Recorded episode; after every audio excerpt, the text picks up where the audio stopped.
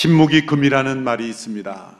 그러나 침묵이 잘못된 것일 때도 많습니다. 전도서에서는 잠잠할 때가 있고 말할 때가 있다고 했습니다. 말해야 될 때가 있고 또 말하지 않는 것이 잘못된 죄가 되는 경우가 있습니다. 법정에서 진실에 대한 침묵은 자신의 죄를 인정한다는 징표입니다. 앞에 낭떠러지가 있는데 누군가 모르고 계속 달려가는 그 상황 속에서 침묵한다면 그것은 큰 잘못이 되는 것입니다. 이스라엘 엘리사 시대에 아람왕 벤 하닷이 사마리아를 쳐들어 왔을 때 일입니다. 사마리아 성이 완전히 포위당해서 외부로부터 완전히 차단되어 사마리아는 굶주림에 시달릴 수밖에 없었습니다. 이때 심지어 끔찍하게도 아이들을 잡아먹는 그러한 일들도 일어났던 상황입니다. 이러한 끔찍한 굶주림의 백성들이 고통스러워하고 있을 때 성문 앞에 있던 네 명의 나병 환자들이 모험을 시도합니다. 어차피 성 안에 있어도 우리는 죽을 것이 뻔한데 이렇게 죽을 바에야 아람 군대의 진영으로 넘어가서 항복이라도 시도해 보자 하는 것이었습니다. 만일 아람 군대가 항복을 받아주지 않아 죽게 되어도 이렇게 성 안에서 끔찍히 죽게 되는 것보다는 더 낫다라는 생각 때문이었죠. 그렇게 그들은 죽기를 결단하고 아람 군대 진영으로 건너갔습니다. 그리고 놀라운 광경이 펼쳐져 있었습니다. 무슨 일인지 아람 군대의 진영에는 아무도 없었고 그 군대들은 모든 물건들을 다 그대로 내버려 두고 먹을 것, 입을 것, 금은 보화를 다 내버려 두고 다 사라진 상태였습니다. 나병 환자들은 영문을 모르는 상태였지만 그들은 기뻐하고 즐거워했습니다. 아람 군대의 진영에 펼쳐진 먹을 것, 입을 것을 누리며 순간 그들은 즐거움을 누렸습니다. 그런 중에 문득 그들은 이런 생각을 갖게 되었습니다. 성 안에 있는 우리의 동족들은 고통과 죽음 속에 이 소식을 알지 못하고 어두운 죽음 가운데 있는데 우리가 이렇게 우리만 기뻐하고 즐거워하는 것이 과연 합당한가? 그것은 합당하지 않은 것이다. 잘못된 것이다. 라는 깨달음이 문득 오게 되는 것이죠. 열왕기하 7장 9절에 이런 말씀이 나옵니다. 같이 읽어보겠습니다. 시작. 열왕기하 7장 9절. 그러다가 나병 환자들이 서로 말했습니다. 우리가 아무래도 잘못하고 있다. 오늘은 좋은 소식이 있는 날인데 우리가 잠자코 있으니 말이다. 우리가 날이 밝을 때까지 이 소식을 전하지 않으면 벌을 받을 것이다. 지금 바로 가서 왕궁에 이 소식을 알리자. 자신의 동족들이 끔찍한 죽음에 처해 있는데 더 이상 두려움과 굶주림에 시달릴 필요가 없는데 이 변화된 상황을 알려주지 않은 것은 우리가 잘못하는 것이다. 지극히 상식적인 일이죠. 이것을 알리지 않으면 우리에게 큰 벌이 임할 것이다. 그래서 그들은 전하지 않을 수 없어. 바로 가서 그들은 사마리아 성에 가서 큰 소리로 이 소식을 알리게 된 것입니다. 이 상황 속에 이들이 침묵하고 있는 것은 진정 잘못하고 있는 것입니다. 모두에게 좋은 소식, 모두가 알아야 될 기쁜 소식이 있지만 먼저 그 소식을 안 사람이 전하지 않으면 그것은 잘못된 것이다. 이 나병 환자들이 느꼈던 마음과 태도가 있어야 하는 것입니다. 사도 바울에게서도 이 나병 환자들과 같은 고백이 발견됩니다. 그런 자신이 복음을 전파하는 이유를 이렇게 고백합니다. 고리도전서 9장 16절의 말씀입니다. 같이 읽습니다. 내가 복음을 전할지라도 자랑할 것이 없으면 내가 부득불할 일임이라. 만일 복음을 전하지 않으면 내게 화가 있을 것이로다. 나병 환자들이 구약에서 고백한 바로 그 고백입니다. 부득불할 일이라는 것은 의무 이상의 것이라는 겁니다. 복음을 전하지 않으면 내게 화가 있을 것 같은 그런 느낌, 그 부담감은 무엇입니까? 그것은 벌 받을까봐 두려운 것보다 너무나 좋은 소식, 모두가 들어야 되는 소식, 모두의 생명을 살릴 수 있는 그 기쁜 소식을 전하지 않을 때에 가져오는 양심의 가책, 거룩한 부담감인 것입니다. 복음에 대한 침묵은 진정 잘못하고 있는 것입니다. 복음은 우리가 말해야 하는 것 이전에 말하지 않을 수 없는 소식이기 때문입니다. 우리의 사명 이전에 하나님께서 우리에게 베풀어 주신 놀라운 그 구원의 기쁜 소식을 전할 수밖에 없는 절박함. 바로 그것이 말씀을 전파하는 이들에게 있어야 될 마음입니다. 가끔 선교 사역에 대한 참여를 요청하면서 정말 가슴 아픈 이야기들을 알려주면서 불쌍히 여기는 마음을 가지게 하는 그러한 시도들이 있죠. 세상에 채워지지 않은 필요들이 얼마나 많습니까? 기독교 TV들도 보면 아프리카에 굶주린 그런 영혼들을 보면서 우리의 마음이 참 불쌍히 여기는 마음이 듭니다. 이 일을 어떻게 할까? 그런 필요들을 알리는 것 필요한 일입니다. 그러나 거기에 머무르는 것 그것은 참된 선교의 이유로서는 불충분하다는 거죠. 그것은 무슨 말입니까? 선교는 불쌍한 사람들을 우리가 도와주는 것에서 머무는 것이 아니에요. 예수께서 우리를 위해 행하신 일, 모든 사람들을 위해 이루신 일이 얼마나 놀라운 일이고 위대한 일이고 그 예수님께서 이루신 일이 우리에게 주는 전 인류에게 주는 놀라운 기쁨의 그 소식이기에 우리는 그 일을 해야 하는 것이다. 포사이스라는 분이 한 말에 우리는 귀를 기울여야 합니다. 제가 읽어드리겠습니다. 현재 이루어지고 있는 선교 사역들의 약점은 우리가 아직 해야 할 일이 그리스도께서 이미 하신 일보다 더 크다는 생각을 무심코 드러낸다는 것이다. 세상에 가장 심각한 필요를 할지라도 그리스도의 위대한 승리보다는 못한 것이다. 예수님께서 이루신 일이 너무나 위대하고 크고 놀랍고 기쁜 소식이기에 그 일을 전하는 것이 가장 중요한 일이 되는 것. 우리의 마음에 일어나는 불쌍히 여기는 마음, 세상의 그 필요를 내가 도와야 되겠다라는 그런 차원에 머물러서는 안 된다는 거죠. 그것을 넘어서는 그런 기쁨의 소식을 전하는 간절한 마음. 그것은 기쁨의 헌신인 것입니다. 예수님께서 제자들에게 성령이 임하시면 예수님께서 임하신 이 일을 전하지 않으면 안 되는 거룩한 부담감, 그 충격이 우리 안에 임하게 될 것이라고 말씀하셨습니다. 유명한 사도행전 1장 8절의 말씀이죠. 같이 한번 다시 한번 읽겠습니다. 시작. 그러나 성령께서 너희에게 오시면 너희가 권능을 받고 예루살렘과 온 유대와 사마리아와 땅 끝까지 이르러 내 증인이 될 것이다. 땅 끝까지 이르러 내 증인이 될 것이다. 이 말씀은 명령이 아니라 약속입니다.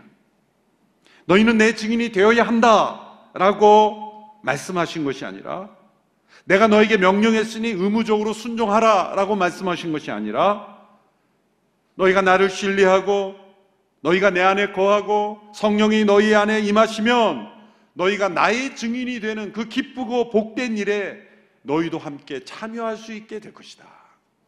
내 증인이 되는 것이 얼마나 영광스럽고 기쁜 일인지 아느냐.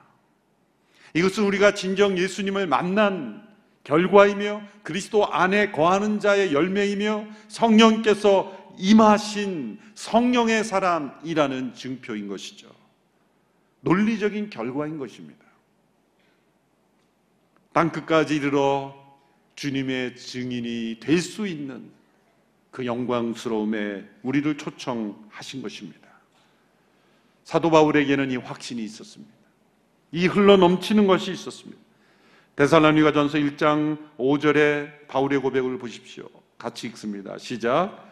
이는 우리의 복음이 여러분에게 단순히 말로만 전해진 것이 아니라 능력과 성령과 큰 확신 가운데 전해졌기 때문입니다. 우리가 여러분 가운데서 여러분을 위해 어떤 사람이 됐는지는 여러분이 잘 알고 있습니다. 바울에게 있는 이 확신, 확신이란 단은 이 컵에 물이 흘러 넘치는 상태를 의미하는 단어입니다. 확신이란 믿음이 흘러 넘치는 것입니다. 우리에게 확신이 있을 때 그 믿음은 가둬둘 수 없습니다. 컵에 물이 흘러 넘치는 상태가 확신입니다. 내 안에 확신이 있다면 그 믿음은 흘러넘칩니다. 그 믿음은 하나님의 말씀에 대한 믿음이요. 구원의 기쁜 소식에 대한 믿음이며 성령께서 우리 안에 임하셔서 주시는 확신이기 때문입니다. 오늘 우리에게 이 흘러넘치는 확신이 필요한 것입니다. 이 확신이 식어져 감을 느끼기에 오늘 이 시대 성령의 바람이 우리의 영혼 속에 온누리 교회 위에 한국 교회 위에 흘러넘치기를 강구해야만 하는 것입니다. 바로 이러한 확신이 가장 분명하게 나타난 말씀이 디모데후서에 나타난 사도 바울의 고백입니다. 디모데후서는 바울의 마지막 유언과 같은 편지이죠. AD 67년경 바울 로마 감옥의 두 번째 투옥됩니다. 순교 직전입니다. 에베소에서 사역하고 있는 디모데에게 편지를 쓴 것입니다. 감옥 속에서 죽음을 앞두고 있는 상황 속에서 그는 놀랍게 이 확신으로 흘러넘칩니다. 디모데후서 1장 11절 12절 말씀 같이 읽습니다. 시작. 그리고 이 복음을 위해 나를 선포자와 사도와 선생으로 세우셨다. 이로 인해 내가 다시 이러한 고난을 당하지만 나는 부끄러워하지 않는다. 내가 믿고 있는 분을 알기 때문이며 내가 맡은 것을 그분께서 그날까지 지켜 주실 수 있음을 확신하기 때문이다. 바울은 로마 감옥에서 죽어갈 이유가 없었던 사람입니다. 그는 죽을 고생을 하고 이제 죽어가고 있는 상황 속에서도 그는 후회가 없습니다. 원망도 없습니다. 불평도 없습니다. 자신의 신세를 한탄하고 있지도 않습니다. 그 모든 것을 한마디로 표현한 것이 부끄러워하지 않는다. 부끄러워하지 않는다란 말에 모든 단어가 다 표현 있는 거예요. 나는 이 상황 절대로 원망스럽지 않다. 후회도 없다. 부끄럽지 않다. 그에게는 오직 그가 받은 말씀, 그가 체험한 복음을 전파되어야 한다는 확신만이 그에게 있기 때문입니다. 바울은 이 그에게 있던 이 확신을 그의 영적인 아들 디모데에게 엄중한 명령으로 전달해 주고 있습니다. 그것이 오늘 본문 4장 2절의 말씀이죠. 디모데후서 4장 2절 같이 읽습니다. 시작. 너는 말씀을 전파하여라. 때를 얻든지 못 얻든지 항상 힘써라. 끝까지 오래 참고 가르치며 책망하며 권계하고 권면하여라. 말씀을 전파하는 일이 얼마나 엄숙한 일인지를 세 가지 내용으로 강조합니다. 말씀을 전파하는 일은 절박하게 해야 하는 일이에요. 때를 얻든지 못 얻든지 항상 힘쓰라. 또한 말씀을 전파하는 일은 끈기 있게 해야 할 일입니다. 말씀 전파는 절박한 일이지만 서둘러서 인간적인 방법으로 조급하게 이루어지진 않습니다. 하나님의 역사와 때를 기다리는 인내가 필요합니다. 또한 말씀을 전파하는 일은 적절하게 이루어져야 합니다. 때로 어떤 사람에게는 바로잡아주고, 때로 어떤 이들은 책망하고, 때로 어떤 이들은 격려하고, 예수님께서 만나는 사람마다 예수님은 적절한 만남을 가지셨죠. 어떤 이들은 책망했어요. 바리새인들은 책망했어요. 그러나 죄에 빠진 이들은 때로 격려하고 위로하며 그들을 변화시켰습니다. 사도 바울이 왜 이 말씀 전파의 필요성을 엄숙히 명령합니까? 그 이유는 심판 때문입니다. 오늘 본문 4장 1절의 말씀 같이 읽습니다. 시작. 하나님 앞과 산 사람과 죽은 사람을 심판하실 그리스도 예수 앞에서 그분의 나타나실 것과 그분의 나라를 두고 내가 엄숙히 명령한다. 말씀 전파의 가장 중요한 이유 임박한 심판 때문입니다. 성경의 모든 약속이 다 이루어지고 있습니다. 다 이루어졌습니다. 이제 남은 것 그분의 다시 오심. 다시 오셔서 이루어질 그분의 나라 그리고 심판하심입니다.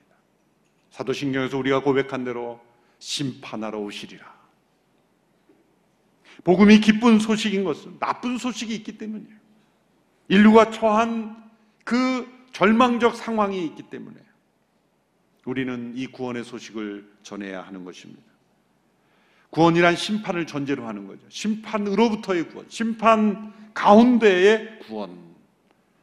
말씀을 전파해야 되는 이유는 심판이 오고 있기 때문입니다. 바울이 디모데후서를 쓸 때에 네로 황제의 핍박이 막 시작되고 있을 때입니다. 네로 황제 이전에는 사실 좀 제정신이 가졌던 그런 비교적 로마 관리들이나 황제 법관들이 바울에 대한 고소를 비교적 공정하게 다루었죠. 그런데 네로 황제 때 유대 지도자들과 완전히 결탁했기 때문에 이제 바울이 풀려날 수 있는 희망은 없는 상황이었습니다. 그러나 바울은 상황을 탓하지 않았습니다. 바울은 법정에서 자신에게 어떤 선고를 내리느냐 그것이 중요한 문제가 아니었습니다. 바울이 두려워했던 것은 네로의 핍박으로 인한 자신의 죽음이 아니라 다가올 하나님의 심판이었기 때문입니다. 바울은 속으로 이렇게 외쳤던 것입니다. 로마 황제가 나를 사형에 처할 수는 있으나 다가오는 심판을 막을 수는 없을 것이다.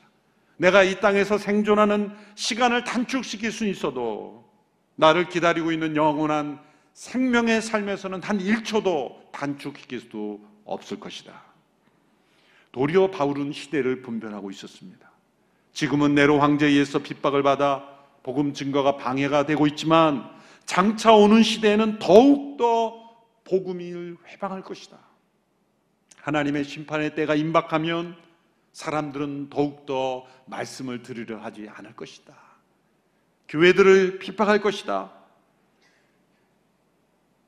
디모데후서 4장 3절 4절의 말씀이 그런 내용이죠.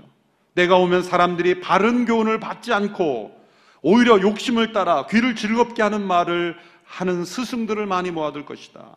그들은 진리에서 돌이켜 허황된 이야기에 귀를 기울일 것이다. 오늘 이 시대의 분위기 아닌가요?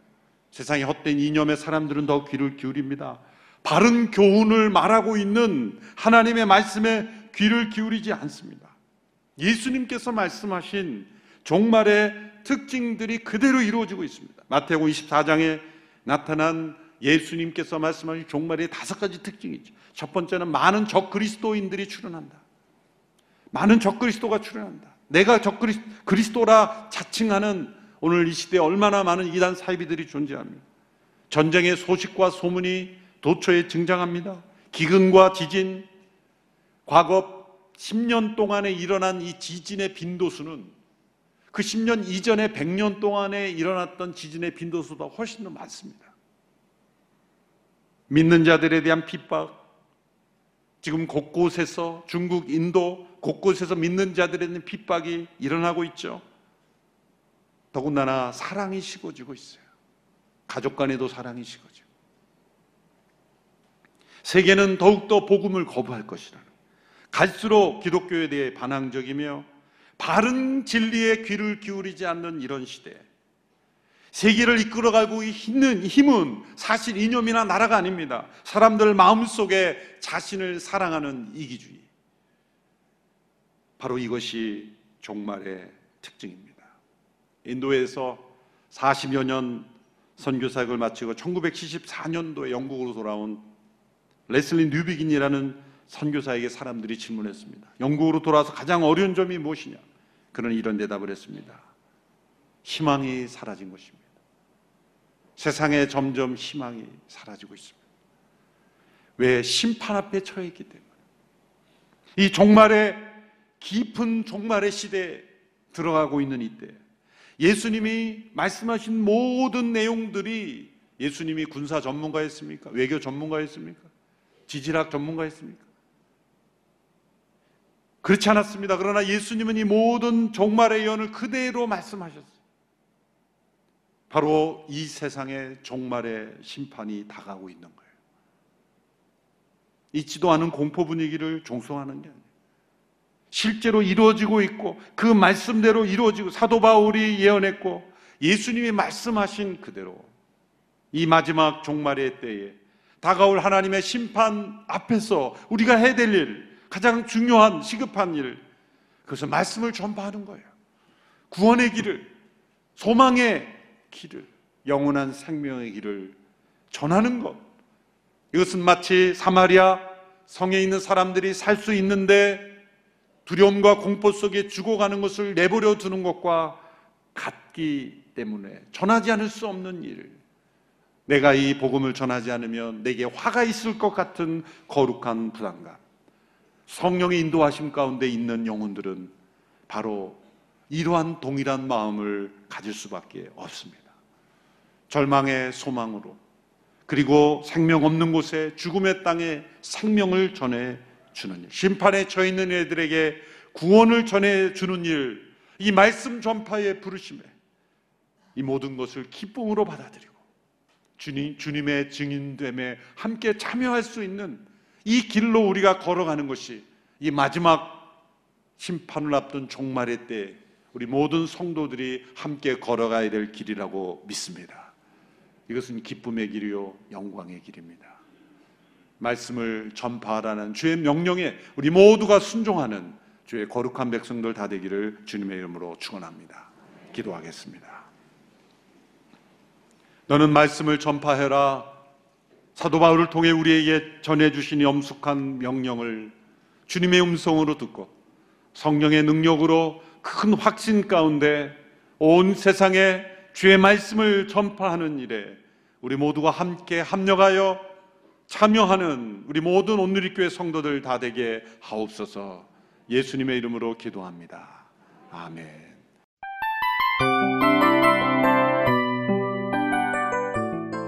이 프로그램은 청취자 여러분의 소중한 후원으로 제작됩니다.